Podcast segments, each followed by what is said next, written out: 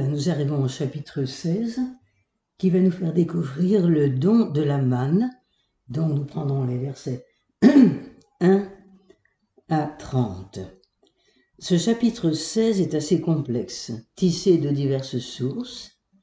Cet ensemble, versets 1 à 30, est dominé par le thème de l'épreuve, des murmures, de la désobéissance, qui se manifeste d'ailleurs aussi bien avant qu'après le don de la manne, lequel don de manne occupe le centre. Alors, voilà déjà une première partie du verset 1 à 12 vers le don de la manne. Des murmures éclatent ou récriminations. Le mot revient au verset 2, au verset 7, 8, 9, 12. Le peuple regrette de n'avoir pas connu une mort tranquille en Égypte, au milieu du prétendu bonheur qui régnait. Une intervention de Moïse et d'Aaron, versets 6 à 10, est encadrée par deux paroles de Yahvé, en 4, 5, et puis en 11-12. Quelle parole annonce le pain et la viande? Alors, voyons cette intervention de Moïse et d'Aaron. Nous allons regarder cette construction qui nous permet d'en dégager un centre étonnant. Alors, au verset 6, nous lisons, ce sera notre partie A, vous connaîtrez que c'est Yahvé. Au verset 12, après donc, vous connaîtrez que c'est moi Yahvé. Remontons, partie verset 7a, partie B, vous verrez sa gloire. B', verset 10, la gloire apparaît. Partie C, verset 7b, il a entendu vos murmures. Qui sommes-nous? C', 8b, il a entendu vos murmures. Qui sommes-nous? Donc la gloire annoncée en la partie B apparaît en B'. C'est bien toute la puissance divine qui se manifeste avec son rayonnement.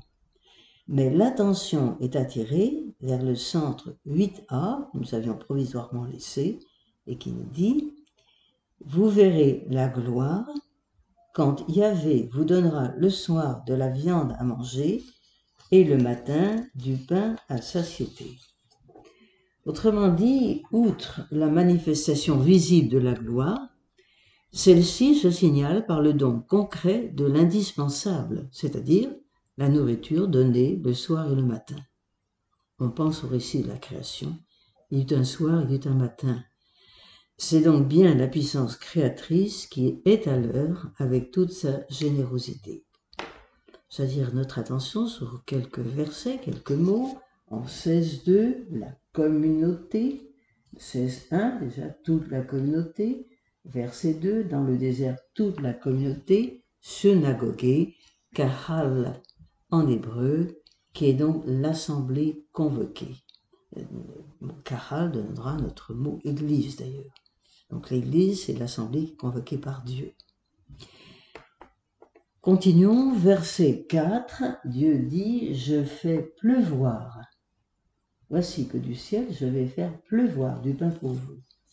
Ici nous soulignons le caractère miraculeux de la générosité de Dieu qui dispense une nourriture gagnée sans peine et venant non de la terre mais du ciel.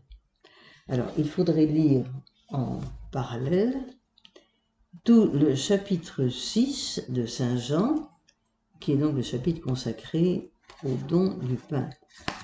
Alors, je vous en cite l'un ou deux versets. Chapitre 6 de Saint Jean, je prends à partir du verset 31. Nos pères ont mangé la manne dans le désert selon ce qui est écrit. Il leur a donné à manger du pain venu du ciel.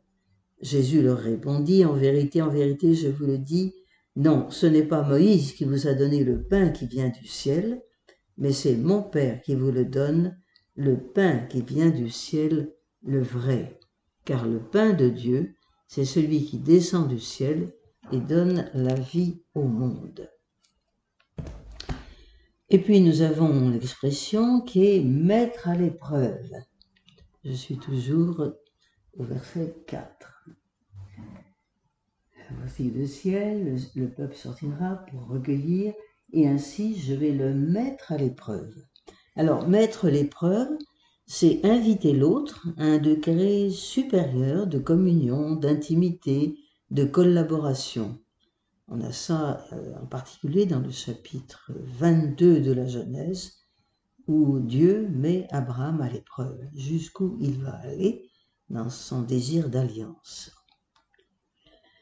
Toujours dans notre chapitre 16, regardons les versets 6 et 7, où nous lisons Moïse et Aaron dirent alors aux fils d'Israël Ce soir, vous saurez que le Seigneur vous a fait sortir du pays d'Égypte et demain matin, vous verrez la gloire du Seigneur, parce qu'il a entendu vos récriminations contre lui, nous qui sommes nous. Alors, comment Dieu est-il reconnu le soir? Et la gloire de Dieu est-elle vue le matin? La réponse vient de Matthieu, chapitre 27, versets 51 54, où nous entendons bien au moment de la mort de Jésus, le voile du temple se déchire, les morts ressuscitent, etc. Donc, prodiges qui suivent la mort de Jésus, tandis que la gloire du ressuscité est révélée le matin par l'ange du Seigneur. C'est le chapitre 28 de Matthieu, versets 1, 6 et 7. Voilà. Passons à l'événement. Ce sont les versets 13 à 15. La description en est très sobre. Je ne la reprends pas avec vous. Les cailles sont mentionnées très brièvement parce que l'intérêt en fait se porte sur la manne avec une courte description et une explication du nom. Alors, l'écaille, en étant en mois de mars et d'avril, elle monte d'Arabie et d'autres contrées méridionales pour gagner l'Europe, d'où elle repart en septembre. Elles s'abattent épuisées et elles se laissent facilement capturer. Nous avons le même euh, phénomène avec les bernaches en particulier, qui viennent de Sibérie, donc font 6000 km, pour venir se nourrir en France, en Bretagne, et repartent ensuite chez elles. Alors, verset 15, interrogation, qu'est-ce que cela? En hébreu, man ou. C'est une étymologie populaire dont la signification exacte échappe encore, il pourrait s'agir en tout cas de l'exsudation du Tamaris manifera. Donc on a des explications réelles, scientifiques sur cette manne. Passons au verset 16, 16 à 30. Quel est l'usage de cette manne? On va avoir deux scènes importantes qui vont souligner le caractère merveilleux du don. Cette nourriture ne suit pas les lois de la nature mais surtout elles indiquent la volonté de Dieu sur son peuple. la première, versets 16 à 21, est centrée sur l'égalité, sur l'accueil du don de Dieu. Chacun reçoit exactement ce qu'il lui faut, quelle que soit la quantité ramassée. Il n'en a que pour la journée, sans pouvoir faire de réserve. Chacun reçoit, non pas d'une façon égalitaire, ce dont il a besoin, mais on a la consigne de ne pas faire de provision. Rappelons-nous Matthieu 6, 11, Dieu donne aujourd'hui le pain de ce jour. La seconde partie, qui est un peu plus développée, vers 22 à 30, concerne le sabbat. Je le lis un petit peu rapidement. De 22 à 30, le sixième jour, ils recueillirent le double de ce pain, deux mesures par personne, et tous les chefs de la communauté vinrent en enfermer Moïse. Moïse le dit, oui, c'est bien ce que le Seigneur avait dit, demain est un grand sabbat, un sabbat consacré au Seigneur, cuisez ce qui doit cuire, faites bouillir ce qui est à bouillir, et gardez le surplus en réserve jusqu'au matin. Voilà. observance du sabbat. Aujourd'hui, c'est le sabbat du Seigneur. Reprise encore, verset 26, le septième jour, c'est le sabbat. Donc, le sabbat, eh bien, que se passe-t-il? C'est que le don divin observe ce rythme sacré de la semaine en faisant du septième jour un jour différent. Le sabbat, dont c'est la première mention dans le texte de la Bible, on l'a eu d'abord en Genèse, chapitre 2, versets 1 à 3, mais en fait la Genèse ne le nomme pas, c'est donc rattaché aux événements de l'Exode. La Pâque et le sabbat sont des institutions fondamentales de la consécration du temps. Elles se font ainsi pendant le début et à la fin de cette troisième partie. Il faudrait prendre le temps, évidemment, oui, le temps, de développer davantage ce qu'est le temps dans la Bible. Et puis 1630, le septième jour, comme nous avons entendu, le septième jour, le peuple cessa toute activité. Le 7, comme nous savons, est un jour de plénitude, d'accomplissement. Alors, quelques remarques sur le sabbat? Je compléterai la prochaine fois, mais déjà, je vous livre les, éléments suivants. Ce mot n'est employé que dans la langue religieuse pour désigner le septième jour de la semaine, et par extension, l'année sabbatique revient tous les sept ans. Lévitique, chapitre 25, verset 2, verset 8, verset 34. Il vient du verbe hébreu qui signifie cesser de travailler, se reposer, mais c'est aussi le jour qui arrête, qui marque une limite donc le sabbat hebdomadaire est très ancien en Israël. Il se trouve dans le code éloïste de l'Alliance, Exode 23, 12, dans le code yaviste, Exode 20, 8 à 10, et enfin dans le code sacerdotal, Exode 31, 12 à 17. Donc, dans toutes les traditions du Pentateuque, et avec les mêmes qualifications, un septième jour où l'on chôme après six jours de travail. Ce qui caractérise le sabbat n'est pas une récurrence périodique, ni même la cessation du travail, ni les interdits qu'elle implique. Nous verrons que Jésus rencontrera bien des difficultés par le fait qu'il fera des guérisons les jours du sabbat. Mais l'importance du sabbat, c'est qu'il est sanctifié par sa relation avec le Dieu de l'alliance. Il est donc un élément de cette alliance. Ce n'est pas le jour tabou des autres religions, c'est un jour consacré à Yahvé.